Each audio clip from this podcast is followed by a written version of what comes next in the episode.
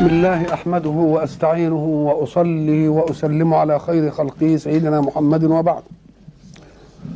وقد انتهينا في اللقاء السابق عند خواطرنا حول قول الله سبحانه أعوذ بالله من الشيطان الرجيم.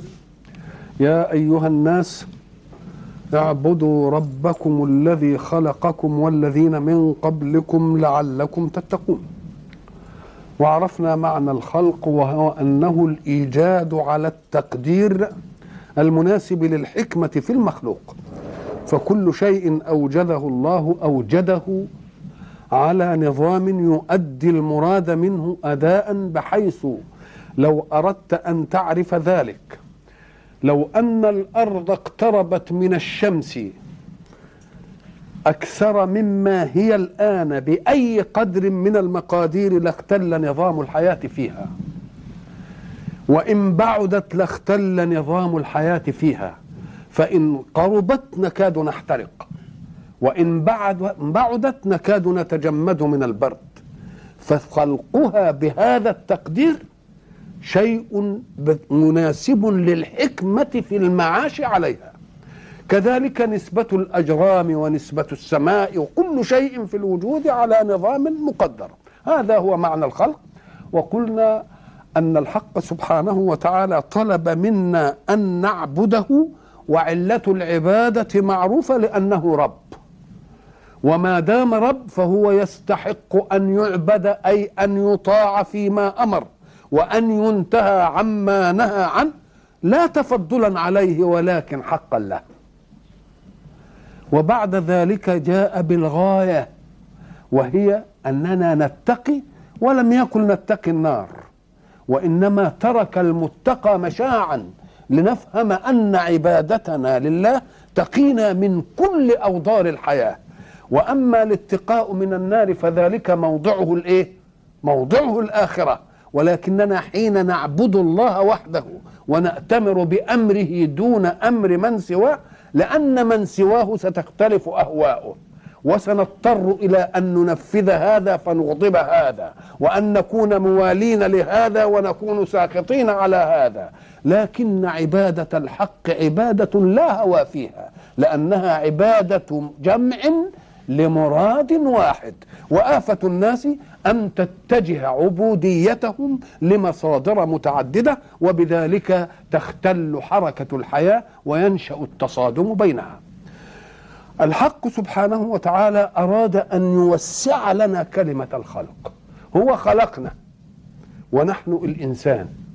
والإنسان لا بد له من مكان يعيش فيه. هذا المكان هو الأرض. ولا بد أن يوجد له مقوم للحياة. فيمتن الله في الآيات التي تلي هذه الآية بأنه صنع ماذا؟ قال اعبدوا ربكم الذي خلقكم والذين من قبلكم لعلكم تتقون الذي جعل لكم الأرض فراشا. ذلك هو المكان. لأنك مكين لا بد لك من إيه؟ مكان. وجعل الأرض كلمة فراش.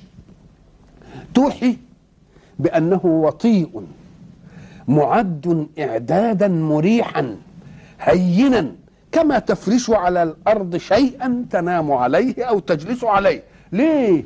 لأن نتوءات الأرض وإن كانت بسيطة أنت تجربها إذا ما وضعت جنبك على أرض ليس عليها فراش. فستجد حصاة تؤلم جنبك من هنا.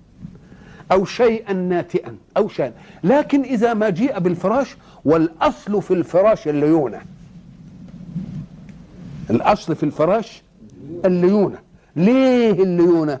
لأن الليونة ستستقبل الناتئة تحتك بليونتها حتى تفنيها. يعني إن كانت حصوة ولا حاجة وأنت فارش لحاف كده تقوم الحصوة اللي هي كانت تؤلمك لو أن جسمك مباشر فيها تقوم لما تيجي تفرش عليها حاجة تقوم يا دوب الحصوة دي تاخد إيه؟ من ليونة الفراش تاخد وضعها وبعد ذلك تبقى من السطح. اللهم إلا إذا كانت بقى إيه؟ كبيرة بقى قد البلية تقوم تضطر تعمل إيه؟ الفراش ما يكفيش فيها إلا إذا كانت مرتبة بقى. لما تجيب مرتبة تقوم تبلع الإيه؟ البلية. إنما حتة مثلا سجادة ما. ما تبلعش البلية دي. إنما إحنا عايز فراش يبقى معمول لك ممهدة تمهيدا يريحك لتعيش عليها لأن مراد الاستقرار إنما يكون إيه فيها؟ طب وما دام كده مريحة لازم يكون فيها ما يحقق الضرورة قبل ما يحقق الراحة. ان يعني ال- بس تريحني؟ لا ده تحقق ضرورة الحياة. قال لك إيوه. آية تقول إن هو جعل لكم الأرض مهاد زي المهد أنت ما بتعمله للطفل. شوف أنت بتمهد الإيه؟ المهد للطفل إزاي؟ آه وبيجيب لنا المثل الذي يدلك على أولية الحنان بالنسبة من الإنسان للإنسان المهد ده اللي اللي, بي اللي بيباشر عمليته مين؟ الأم شوف الأم بقى لما تقعد إيه؟ تعمل المهد بتاع الطفل بقى أهو ربنا بحنانه على خلقه بيعمل لنا الأرض كلها مهاد لنا كلها. الأم بتعمل مهد لمن أنجبته وحدها. ما بتعملش مهاد لكل الأطفال بتاعت الدنيا. لأنها أم ده بس. إنما ربنا رب المين؟ ربنا للجميع. يبقى لازم يعمل الأرض دي كلها إيه؟ ممهدة. ويعملها إيه؟ فراش. وبعدين يجي بقى يقول لك أنه جعلها ذلولا. جعل لكم الأرض إيه؟ ذلولا. ذلول يعني إيه؟ آه مطيعة. يبقى مطيعة ديا يبقى لازم لك فيها أوامر. ولا إيه؟ ما دام ذلول وخاضعه لك يبقى لازم لك تصرف. التصرف بتاعك إيه؟ أهو ربنا بينه. ذلولا فامشوا في مناكبها؟ وكلوا من الرزق مم. يبقى ما دام ذلول تبقى مطيعة. يبقى لابد لازم في أوامر ولازم في عمل مطلوب إيه؟ مطلوب منها. يبقى له جعل لكم الأرض فراشا جاب لنا مستوى الرفاهية ومستوى الراحة وبعدين جابها مهاد مرة وبعدين جابها ذلول وطيعها إيه؟ طيعها مرة أخرى. وجعل الأرض كلها. ولكم مش جعل لكم الإيه؟ الأرض؟ يبقى زي ما قلنا برضه لما يجي أمر عام وبعدين موزع على أمر متعدد يبقى لازم نوزعه. كل واحد هياخد له حتة بقى. كل واحد هياخد جعل لكم الأرض. الأرض دي تبقى مشاعر الكل. ولذلك إحنا قلنا أنه لم يختل نظام الحياة إلا حين وجدت حواجز الجغرافيا وحواجز السياسة. كان زمان المكان ده ما عادش بيزرع يتنه جاري على إيه؟ على مكان تاني يحب إنما دلوقتي الايه الحدود. مش كده؟ والأمن والجوازات ومخافة الدسائس ومخافة الانقلاب ودول جايين يعملوا إيه؟ ودول يعملوا إيه؟ حجزت كل جماعة في مكان. ما عادش ممكن. مش كده ولا لا؟ ولذلك إحنا قلنا في قول الله سبحانه وتعالى في سورة الرحمن افتكروا كويس؟ إن نقول والارض وضعها لمين؟ وضعها يعني جعلها متضعة متواضعة للأنام كلهم. يبقى إذا تاخد منها قضية الأرض كل الأرض للأنام كل الأنام. لما تيجي انت تحجرها بقى وتحجزي هنا يوجد القلق. وإلا فستجد كما قلنا كثافة سكان في مكان. مش كده؟ واتساع مكان لقليل مكين. يعني لو أن المسألة كده استطرقت كانت تبقى إيه؟ كانت تبقى. يبقى اللي تعب الدنيا إيه؟ أن الأرض كل الأرض ليست للأنام كل الأنام. آه الذي جعل لكم الأرض إيه؟ فراشا. ساعة ما تيجي تشوف الأرض فراش دي يقول لك والسماء بناء. كلمة بناء تفيد الإيه؟ الشيء ده مبني آه, آه المتانة متانة التماسك. ما هوش هش. آه قال لك لأن الإنسان طب تصور كده أنك في مكان والأرض مستقرة كده تحتك ولكن السقف اللي انت نايم تحته اصله من خشب وعمال يكركع عليك كده. اظن ما يجيلكش نوم. فقدت الأمانة من من فوقك. انت خدت الامان منين؟ إيه؟ تحتك. انما الامان من فوقك لا. وبعدين تشوف السماء الضخمة دي والبتاع تقول الله. طب وإيه اللي يخلينا كده إن السماء دي قال لك شوف ولذلك هو هناك في آية تانية ما بيقول والسماء بناء هنا يقول ويمسك السماء. أن تقع على الأرض إلا بإذنه. شوف العظمة. وإلا لو تخيلت بقى ان السماء دي ويقول في آية تانية السماء سقفا محفوظا بده يطمئنك عشان ما تعيش وأنت مفزع. مخافة أن تتساقط السماء عليك إيه؟ ولذلك دي الخاطر اللي كان بيفزع كثير من الناس يقول لك أو تسقط السماء كما زعمت علينا كسفا. لكن دي مسألة وردت على الخاطر. إن السماء تعمل إيه؟ لن نؤمن لك؟ قالوا لن نؤمن لك حتى إيه؟ تفجر لنا من الأرض ينبوعا. إيه؟ أو تسقط السماء كما زعمت علينا كسفا. أو تأتي بالله والملائكة والايه قبيلا. يبقى اذا كل السماء تتساقط كسف كن ربنا بيطمنا إنها سقف محفوظ كن ربنا بيطمنا بالمرة بأنها إيه؟ بأنها بناء كل دي تدل على أنه لو لم يكن ذلك لأجال في خاطر الناس. إن السماء الضخمة دي وخصوصا إنها مش بأعمدة. لو باعمده كن- كنا نطمن كده ونقول أصل الأعمدة شايلاها؟ ها؟ إنما تصور بقى حاجة من غير أعمدة كده وبتاع وحاجات زي دي, دي تبقى الإيه؟ فيقول لك والسماء إيه؟ بناء. فكما طمأنك على الأرض مستقرك التي أقلتك بالفراش طمأنك على ما علاك فأظلك بأنه بناء وبأنه سقف إيه؟ محفوظ وبأنه يمسك السماوات. يعني دي ببالنا ما بيقولكش دي حاجة مش في بالنا ويمسك السماء أن تقع على الأرض إلا إيه؟ إلا بإذنه. يبقى لازم يقول الأرض فراشا والسماء إيه؟ والسماء بناء. طيب إحنا عشنا واستقرينا. وإحنا ما شاء الله بقى هنعمل نعيش إزاي؟ قال بقى وأنزل لكم بقى إيه؟ وأنزل من السماء إيه؟ ماء. آه يبقى طمني بقى على وجود الإيه؟ زي تمام ما نعمل مع بعض. تيجي مثلا عايز واحد تقول له والله أدي الفله وأدي مش عارف إيه وأدي مش وتقعد تباليه وبعدين تقول له أدي القرار فيه العيش وفيه مش عارف الإيه وفيه الإيه وفيه الإيه وفيه الإيه. فكأن الله طمأننا على المكان من تحت وعلى المكان من فوق. وعلى ما يبقي المكين بين المكانين. ما يبقي المكين بين المكانين. قال وأنا هنزل لك من السماء إيه؟ إحنا في حلقة اللي فاتت قلنا الماء يعتبر الرزق المب... الماء من عظمته أن يعتبر فيه الرزق المباشر لأنك تشربه. والرزق بالقوة. يبقى رزق بالفعل لأنك إيه؟ إحنا قلنا الرزق بالفعل هو ما تتناوله مباشرة. رغيف يبقى ده اسمه رزق بالإيه؟ كوباية مية نشربها يبقى اسمه رزق بالإيه؟ بالفعل. إنما الجمل داخل بحمل قمح نقول له ده رزق بالقوة. يعني يمكن إنه يبقى رزق ناخده وندرسه ونطلع منه الإيه؟ القمح ونطحنه ويبقى رزق بالإيه؟ ويبقى رزق بالفعل. ف... ف... طيب ده جاي منين؟ جاي من الأرض. والأرض؟ لأن المية نزلتها يبقى اذا الماء هو الرزق المباشر والرزق الأول لكل رزق مباشر.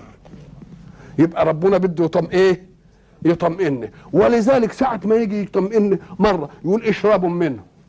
واسقم إيه؟ أنعامكم. واسقم إيه؟ زرعكم. وأنا شوية كده أنا هسربهم في الأرض. ليه؟ قال لك لأن مش كل مكان تسقط فيه أمطار.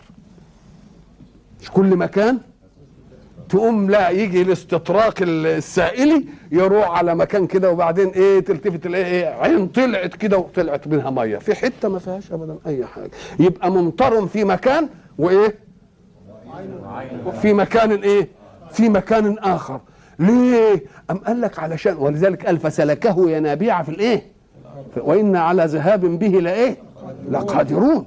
يبقى اذا الحق سبحانه وتعالى طمأننا على المكانين. المكان الذي أقل وهو الأرض والمكان الذي أظل وهو السماء. وبعد ذلك طمأننا على استبقاء حياتنا بالماء. وهو رزق بالفعل في مرة ورزق بالقوة على اختلاف درجاتها في مرة إيه؟ آه. وبعد ذلك قال انزلك من السماء ماء فاخر إيه؟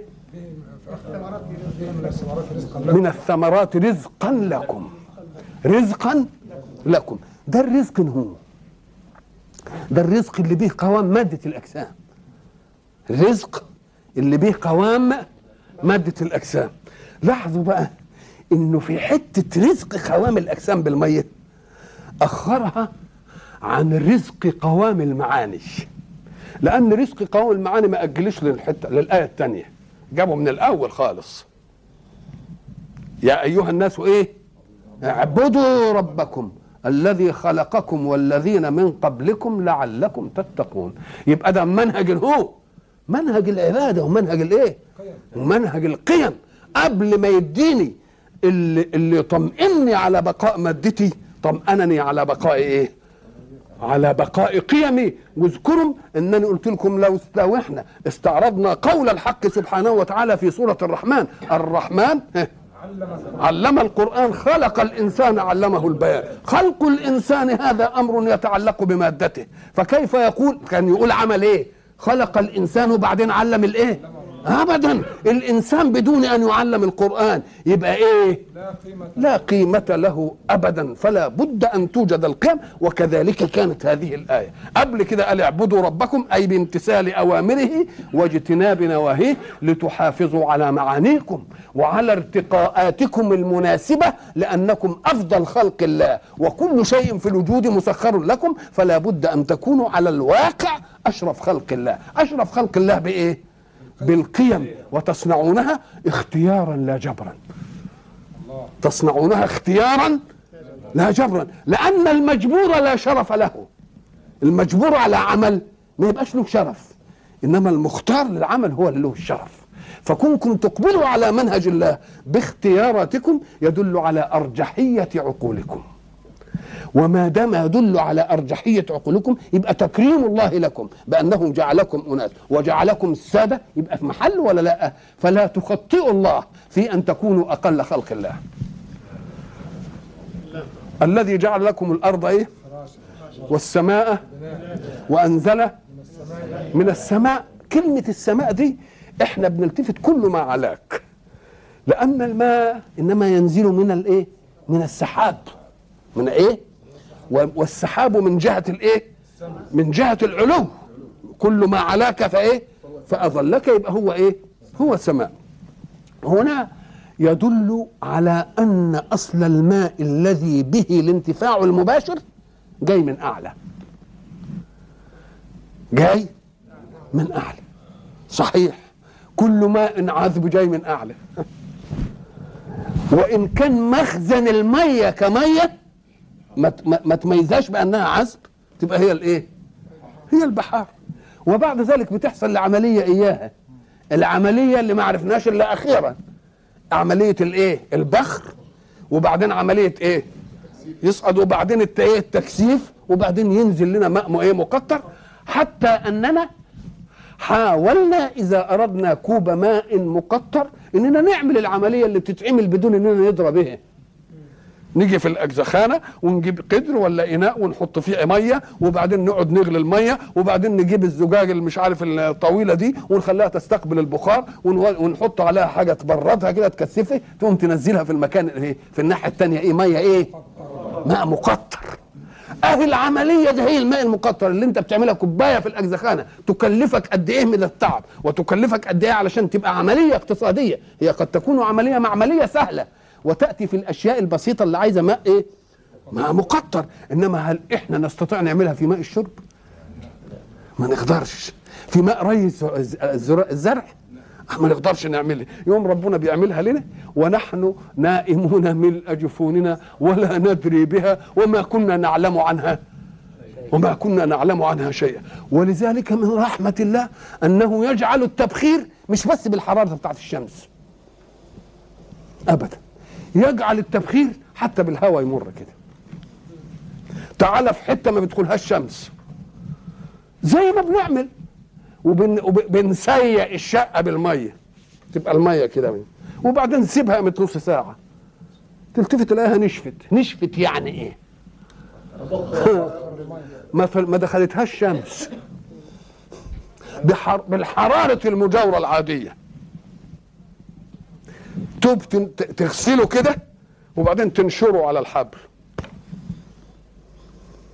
وإن شاء الله يكون في الظل إن شاء الله يكون داخل الشقة. بعدين بعد مدة إيه اللي يحصل؟ برضه ينشف. ينشف يعني إيه؟ آه العملية ده اللي أنت بتعملها ده إيه؟ ولا بتحصل ولا أنت بتدرى والبخر بتاع جلابيتك والبخر بتاع جلابيه فلان والبخر بتاع مش عارف إيه والبخر بتاع الايه والبخر بتاع الماء اللي اترشت في الشارع والب... كل دي طالع في الجو وانت ما انت داري بيه. وبعدين يقعد ينعقد بقى إيه؟ سحاب. وبعدين الرياح إيه؟ تحمله إلى أن يصادف بقى إيه؟ منطقة برضه يقوم إيه؟ يروح متكثف. وبعد ذلك أنت تشربه. وبعد ذلك تيجي الدورة إياه. تيجي الإيه؟ ويمكن الواحد بقى شرب الكوب المية ها؟ كم مرة؟ يمكن ألف مرة. ما هو عمال بيطلع ويتكرر وينزل ويطلع ويتكرر وينزل ويطلع ويتكرر وانتهت المسألة. الله. ولذلك تجد أن الحق سبحانه وتعالى في مسألة نزول الماء من من السماء جعله في بعض آيات القرآن دليل على البعث الذي كان يكذب به الكفار. يقولوا إحنا هنبعث من جديد. يوم ربنا يجيب لهم بماء الحياة اللي به حياتهم وهو الماء. يقول والذاريات ذروة. ها. رياح. فالحاملات إيه؟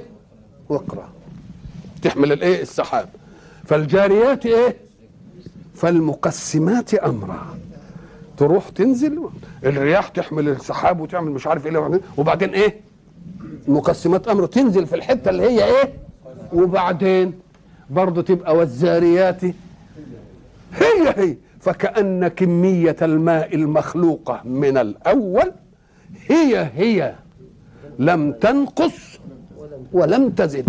وإما عماله تجري علشان تعمل عملية الإحياء وبعدين تتبخر وتنزل لنا وتتبخر وتنزل لنا وتتبخر وتنزل لنا. فقال لهم إيه اللي عجيب إنك تيجي دورة برضه؟ طب أنتوا الماء اللي بها حياتكم بتجي بال بالدورة دي؟ برضه انت هتبقى كده أهو. وبعد ذلك نيجي نجمع إيه؟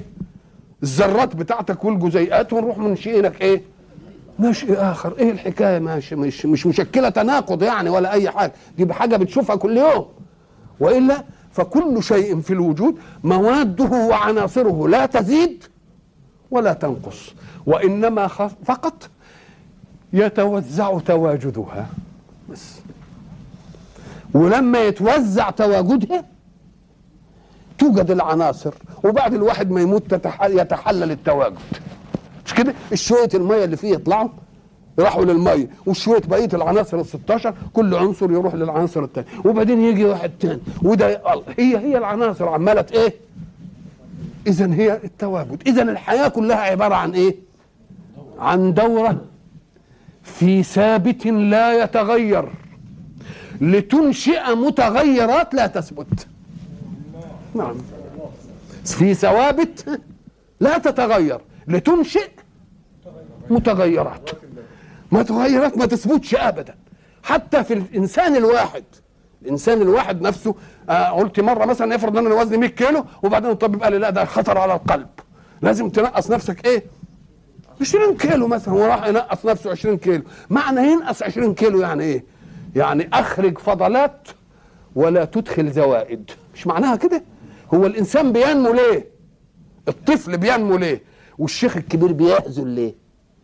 الطفل بينمو لأن الداخل له بالغذاء أكثر من الخارج منه من الفضلات. لو كانت دي قد دي نعم.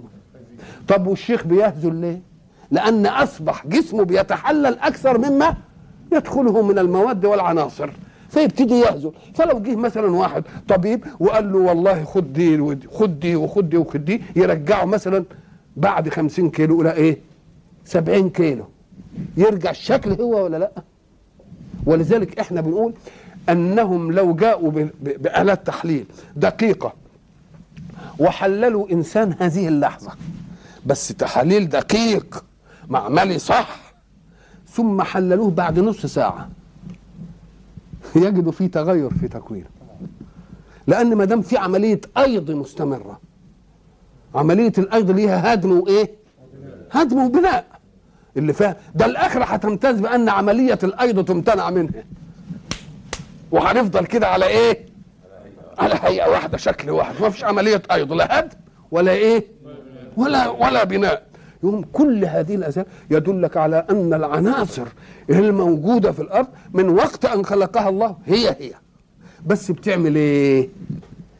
بتتحلل وبتتجدد. ولذلك انتهم. إن قال لك إيه؟ إن ال إن ال كان زمان تعبير ساذج إن المادة لا تفنى نقول له لا المادة عبارة عن شوية عناصر مجتمعة قد أفنيها بأن أحللها إلى عناصر يبقى العنصر آه إنما المادة من الممكن إنها تتحلل إلى عناصر وبعد ذلك إيه؟ لكن العنصر هو اللي ما ما يتغيرش يبقى الذي تراه يكون في كل الوجود دي إيه؟ لعبة حياة في كميات محدودة هذه الكميات المحدودة زي ما قلنا المتغيرات والإيه؟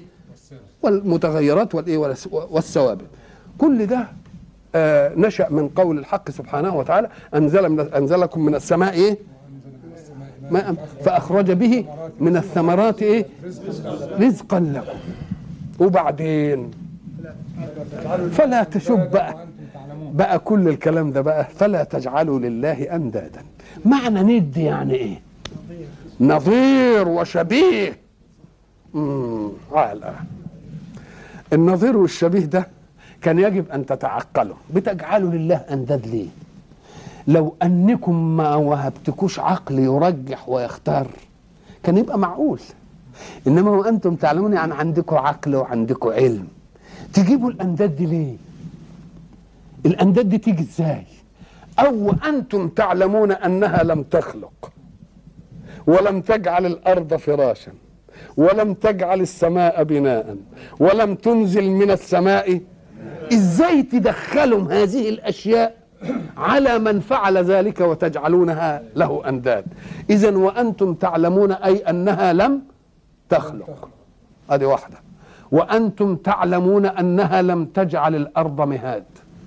وأنتم تعلمون أن الفراش وأنتم تعلمون أنها لم تجعل السماء وأنتم تعلمون أنها لم تنزل فلماذا جعلتموها انداد لله؟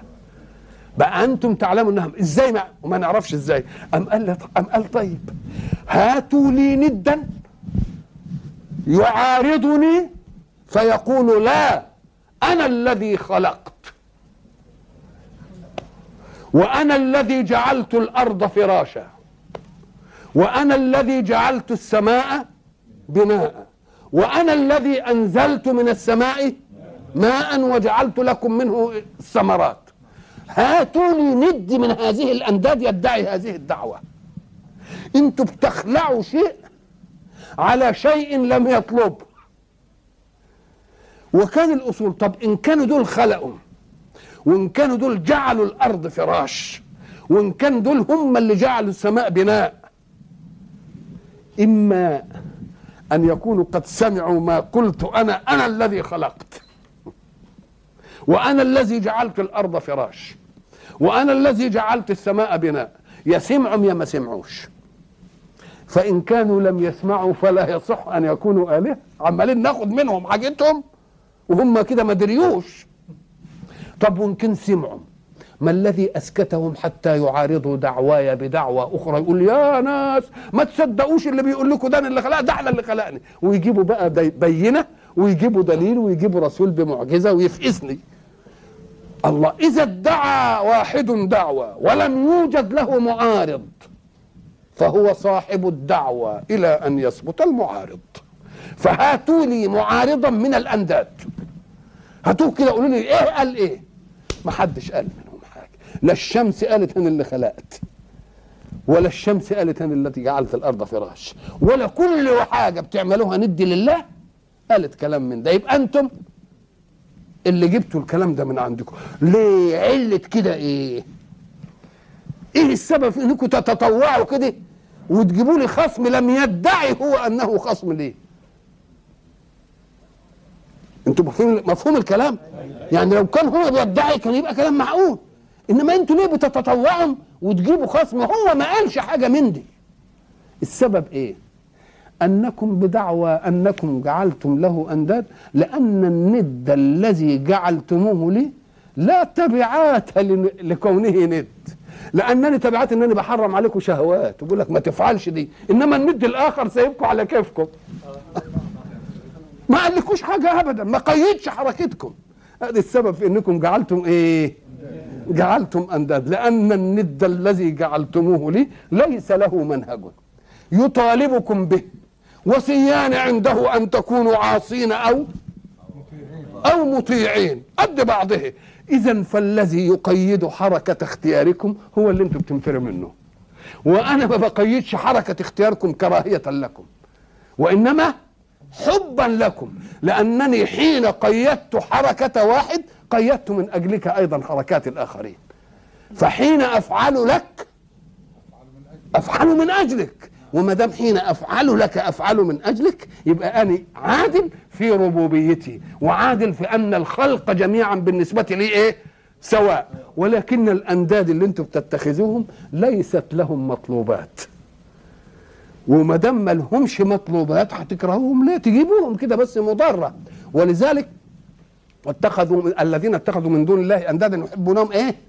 كحب الله. والذين آمنوا أشد حبا لله. ليه؟ لأن هم بيعرفوا أنه ما كلفنا وما قيد حركتنا إلا لإيه؟ إلا لمصلحتنا إيه. وجعل لله امدادا ليضل عن سبيله. اذا اتخاذ الند للإضلال عن مين؟ عن السبيل لأنه سيجعل المرء حرا في مزاولة حركته. فلا يتدخل الند ويقول له ما تشربش خمر. لا يتدخل الند ويقول له ما تسرقش. طيب هو ماله بقى ومال اللي عمال يقيد حركته يقول له ما تتلفتش ما تبصش. ها؟ إيه الحكاية دي؟ لا أنا هروح لمين؟ للند ده اللي ما اللي ما عندوش إيه؟ آه ما عندوش إيه؟ قيود. ولذلك أنا قلت من صالح المسرفين على أنفسهم أن تكون قضية الدين قضية كذب. عايزين يقولوا لا القضية دي مش كده لانهم ما قدروش يحملوا نفسهم على مطلوبات إيه؟ على مطلوبات الدين. ولذلك شوفوا الحق سبحانه وتعالى يعرض القضية دي في قوله سبحانه وتعالى أعوذ بالله من الشيطان الرجيم وإذا مس الإنسان ضر دعا مين؟ دعا ربه. ما رحتش للند ليه؟ بالك لو عارف إن الند ده هيسعفه؟ كان عملية قسرية راح له. إنما ساعة مصه الضر والأسباب عزت عليه ما حبش يكذب نفسه بقى قال لك لا روح للرب الحقيقي بقى. آه. وإذا مس الإنسان إيه؟ ضر. دعا إيه؟ ربه ولا دعا الند؟ ليه؟ لأن المسألة جات له في نفسه بقى. وهو عارف إن الحكاية دي لا تنفع ولا ما تنفعش خالص. دعا ربه منيبا. كلمه منيبا دي دلت على أنه كان منصرف عن مين؟ كان منصرف عن الله. لكن لما مسه الضر ولذلك وإذا مسكم الضر في البحر ضل من تدعون إلا إياه. ما فيش إلا هو. ولذلك أنت ما تكذبش نفسك. ها؟ تيجي في وقت من الأوقات تقول لك لا لا لا ابعد. روح لل آه. ضل من تدعون إلا إياه. هات الآية بقى الأولانية. وإذا مس الإنسان ضر إيه؟ دعا ربه. كلمة منيبا إليه كان كانت في أنداد واخداه. وأنداد واخداه ليه؟ لأن ملهاش تبعات تحدد حركته وما دام ملهاش تبعات ولا أوامر تحدد حركتها يبقى هي أولى في المسرف على نفسه من الذي يحدد إيه؟ حركته قال وإذا مس الإنسان ضر دعا ربه منيبا إليه. ثم إذا خوله نعمة منه نسي ما كان يدعو إليه من قبل. يا ريته نسي ما كان يدعو إليه من قبل ورجع تاني للأنداد. وجعل لله أندادا ليضل عن سبيله. قل تمتع بكفرك. صحيح يتمتع بكفره. ليه؟ لأنه ما دام ما قيدش بمنهج هيطلق غريزته ولا ما يطلقهاش؟ يطلقه غريزته. تمتع بكفره بس تمتع إيه؟ قليل. ليه؟ لأن الأمد كما قلنا سابقا الذي تعيشه لا يدوم لك. فإما أن تفوته وإما أن إيه؟ يبقى وجعل لله اندادا ليضل إيه؟ عن سبيله. قل تمتع بكفرك قليلا إنك من أصحاب الإيه؟ الحق سبحانه وتعالى حينما عرض هذه القضية جعل لكم الأرض إيه؟ فراشا والسماء إيه؟ بناء وأنزل من السماء ماء فأخرج به من الثمرات رزقا لكم. فلا تجعلوا المنطق ده لا تجعلوا لله أنداد. ليه؟ لأنهم ما عملوش حاجة. أنتوا عارفين إنهم ما عملوش حاجة. وهم ما قالوش إننا عملنا حاجة. فما تتطوعوش أنتم وتجيبوا لله أنداد كده. هم ما ادعوهاش لنفسهم. ما تكونوش ملكين أكتر من الإيه؟ أكتر من الملك. وأنتم إيه؟ تعلمون. وإن كنتم في ريب هات بقى. يبقى قمة الإيمان وهي الإيمان بإله واحد لا أنداد له. هو المعبود الذي نتلقى عنه الأوامر والنواهي. تلك هي القمة الإيمانية. إيه اللي بلغنا عنه بقى؟ إن صحت هذه بالنسبة للناس. ما هو قال يا أيها الناس. يبقى بقي المبلغ عن ذلك الإله. يبقى المنطق يحتم إننا نعالج حتة الرسول بقى. لأن ما دام آمنا بإله الإله لن يخاطب كل واحد منا. خلاص؟ يبقى لابد أن يوجد رسول ليبلغ عنه. ما دام يعبدوا الله نعبده كيف؟ يبقى باجتناب أوامره بامتثال أوامره واجتناب من الذي يدلنا على الأوامر؟ ومن الذي يدلنا على المناهي؟ يبقى لابد أن يوجد رسول. يبقى إذا القمة الإيمانية أن نؤمن بإله واحد لا ند له. وأننا حين نعبده نعبده بحقه علينا لا بتفضلنا عليه. وأن الذين يجعلون له أنداد يعلمون أنه لا أنداد بدليل أنهم إذا مسهم ضر لا. إيه لا يدعون الأنداد. وإنما يذهبون إلى من؟ يذهبون إلى الإيه؟ يذهبون إلى الله. ولذلك الأصمعي كان راجل أذنه تعشق ال- ال- ال- البيان تعشق ال- الأسلوب الجيد تع- تعشق الأداء الفصيح. وقف هو في المطاف كده رأى- سمع عربيا يدعو. بيقول له يا ربي أنت تعلم أني عصيك. وكان من حقك علي إن أنا ما ابقاش عصيك وأجي أدعوك. إنما أنا أعلم أنه لا إله إلا أنت فلمن أذهب؟ أذهب لمين؟ ما أنا عارف. أنا صحيح عصيك ولكن كان يجب أن أستحي أن أطلب منك وأنا عصيك إنما أنا عارف إن ما فيش إله إلا أنت. أروح لمين؟ فقال له الأصمعي يا هذا؟ إن الله يغفر لك لحسن مسألتك. عرفت تسأله. عرفت؟ صحيح. يبقى دوك عمل إيه؟ عاصيين وجعلين له أنداد ومش عارف إيه وإلى آخره. ومع ذلك لما يجي الضر ما يدعوش إلا مين؟ يبقى اذا من باطن نفسهم الذي لا ألو... الإنسان إن غش الناس جميعا ما يغشش مين؟ ما يغشش نفسه ابدا. يقوم يروح لمين؟ لله. بعد كده نقول طب هنعبده إزاي؟ هنمتثل أوامره. ونجتنب نواهيه. طب وأوامره إيه؟ ونواهيه إيه؟ يبقى لازم من بلاغ عن إيه؟ عن ذلك الإله الذي لا أنداد له الذي فعل والذي فعل والذي فعل. يبقى لازم مبلغ يبلغنا عنه أوامره. المبلغ اللي يبلغنا عنه أوامره يكون إيه؟ اولا هو الحق لا يخاطب كل الناس. يبقى لازم يصطفي من الناس حد يتلقى عنه. الاصطفاء من الناس حد يتلقى عنه. يبقى كل واحد يدعيها دي ولا إيه؟ قال لا أنا هعمل له معجزة ما يقدرش عليها إلا أنا. عشان تبقى أمارة على أنه مبلغ مبلغ صادق. ولازم يكون من جنسكم. من إيه؟ من جنسكم. ليه من جنسني؟ أم قال لك لأنه سيكون مبلغ منهج. نظري. وبعدين أسوة في تطبيق المنهج كسلوك. يبقى أنا عايز حاجتين اتنين في الرسول. الحاجة الأولى أن يكون إيه؟ مبلغ منهج ودي تقتضي الأمانة. يبلغ المنهج اللي هو جاي. وبعدين عايزه إيه؟ أسوة. الأسوة دي إذا لم تكن من جنسك يبقى يسقط الاقتداء بها. إن كانت من حاجة تانية مثلا أنت تشوف سبع في الصحراء أو في ال... هل تحاول أن تعمل أن تصنع كالسبع؟ ها؟ ليه؟ لأن لا من جنسي ولا ولا أتهمش ولا ولا حدش يتنقصني لأنني مش قادر أعمل زي السبع إنما لما أشوف فارس كده على حصان وماسك السيف وعمال بي يبقى دي الأسوة بقى ليه؟ يبقى اذا الأسوة في الأعمال الجمالية أو الكمالية لا بد أن يكون من جنسي لأنه لو لم يكن من جنس لو لم يكن من جنسي لبطل اتخاذه أسوة. ولذلك دي أول حاجة تهدم بنوة المسيح للإله أو ألوهية المسيح. لأنهم لما يقولوا اعملوا زي ما بعمل عشان الأب يرضى عنكم.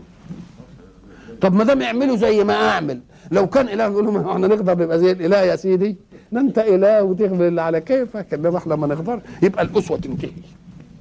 يبقى حين يقولون ذلك يبقى كلام ملوش إيه؟ إن قال والله أنت أنت وحد إيه؟ زي قد ابن الإله. بقى إحنا هنقدر نعمل زيك؟ الله الله. تبقى ما تنفعش الحكاية دي خالص. يبقى لازم تكون لازم يكون الرسول من جنس مين؟ من جنس من أرسل إليهم عشان تتأتى به الإيه؟ تتأتى به الأسوة. فالذين يحاولون أن يرفعوا أي رسول إلى مرتبة فوق مرتبة البشر نقول هدمتم موضوعه كرسول. هدمتم موضوعه كرسول. لأنه ما ينفعش. ساعة ما يجي يقول له له يا شيخ روح وأنا أقدر أعمل زيك. وتنتهي المسألة. وساعة أنا أقول له ما أقدرش أعمل زيك. يقدر يناقشني؟ إنما لما يقول اعمل زيي ويجي نص القرآن لقد كان لكم في رسول الله أسوة حسنة. يبقى معنى أسوة أنه من جنسكم. ولذلك الغباء اللي كان بيعارض الرسالة يقول إيه؟ آه إحنا ليه ما يجيلناش ال- الرسول ده من ال آه لا ملك. لا لا ملك. عايزينه إيه؟ ملك رسوله آه نقول لهم أنتم ألغبياء يا من طلبتم هذا الطلب. لو جعلناه ملكا هنجيب الملك بملكيته؟ يبقى لازم نخليه يتشكل بيكم. يبقى هنخلقه زي إيه الراجل؟ عشان تشوفوه يبلغكم طب لو جعلناه رجلا وما منع الناس أن يؤمنوا إذ جاءهم الهدى إلا أن قالوا أبعث الله بشرا رسولا؟ أبعث الله لاستنكار؟ قل شوف الرد رد إله رد رب. قل لو كان في الأرض ملائكة يمشون مطمئنين لنزلنا عليهم من السماء ملكا رسولا. قل لو كان في الأرض ملائكة يمشون مطمئنين لنزلنا عليهم من السماء ملكا رسولا. هب أننا سننزله ملك. ولو جعلناه ملكا لجعلناه رجلا. أمال هيكلمكم إزاي؟ بملكيته الحقيقية ما يستطيعش أن يلتقي بكم. يبقى لابد إننا نخليه بشر زيكم. ولو جعلناه إيه؟ رجلا. آه للبسنا عليهم ما ما إحنا ما دام هنجعله راجل ده أنتم ما أنتوا تقولوا لا ده مش ملك. تبقى المسألة مردودة ولا لا؟ إذا لابد أن يكون الرسول إيه؟ لازم يكون الرسول بشر عشان تصح به الأسوة. وعلشان يمكن أن يتفاهم مع الناس. أما هم لما قالوا الكلام ده طلع كلام كله إيه؟ كلام ناس مش فاهمين حتى. مش مش فاهمين كيف يكفرون. مش مش فاهمين كيف يكفرون. يبقى يعني كفر بتغفيل كمان. يبقى بقى قال وإن كنتم في أنا أنا بيني وبينكم في إرسال الرسول ليبلغكم منهج العبادة. إني أنا أعطي له أمارة.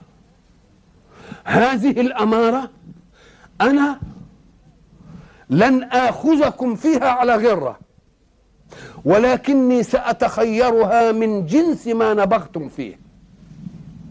لو جئت بها من غير جنس نبوغكم لقلتم لو تعلمناها لجئنا بمثله. فأنا سأبتعد عن شيء لا تعرفونه. وسآتي بشيء تدعون تفوقكم فيه. وستكون معجزة كل رسول من جنس نبوغ قومه. يجي موسى كانوا نابغين في عملية سحر. يوم يجي من الجنس. لأنهم لو جالهم من حاجة تانية يقولوا الله طب ما إحنا لو اتعلمنا الحكاية دي ما كانش يقدر ي... نقول له لا أنت متعلمينها وقاطعين عقرها. اهي ونبغى فيه مش كده؟ يجي عيسى يجي بمعجزة الإيه؟ الطب والمش عارف الإيه. يجي العرب يقول لهم تعالوا أنتوا نابغين في إيه يا عرب؟ ما أنتوش نابغين إلا في الكلام. لسانكم طويل. مش كده؟ وبتقولوا أدب. وعاملين عندكم معلقات. ولما يوجد فيها الشاعر أو الخطيب أو مش عارف الايه تروحوا تهنوا الايه القبيلة بيه ويجي في السوق وينشد ويعمل ومش عارف إيه وتتفاضلون بمنطقكم. أنتم نابغين في دي. أنا هجيب لكم الرسول بقى من جنس الحتة دي. وبشرط إنه يكون لم يزاول هذا العمل معكم. شوف العظمة جاية من كم ناحية. الناحية الأولى من جنس ما نبغتم فيه. والناحية الثانية إنني هجيبها على واحد لم يرتض مثلكم لا له معلقة اتعلقت على الكعبة ولا خطب في سوق عكاظ ولا أسر عنه إنه له راوي ولا أسر عنه إنه قاعد في وادي عبقر ولا تعرفوا عنه حاجة ابدا. يبقى التحدي جاي منين؟ من ناحيتين اتنين من جنس ما نبغتم فيه ها؟ وأن الذي يأتي ذلك على يده لم تعرفوا له رياضة على قول ولم تعرفوا له سبقا ببيان. فإن جاء بشيء أنا أتحداكم به وأنتم بهذه الصفة من القوة وهو بهذه الصفة من البعد عن مظن هذا الشيء فستعلمون أن ذلك من عندي. وإذا كان من عندي فأتمنوه على أنه رسول مبلغ عني. وإلى لقاء آخر إن شاء الله.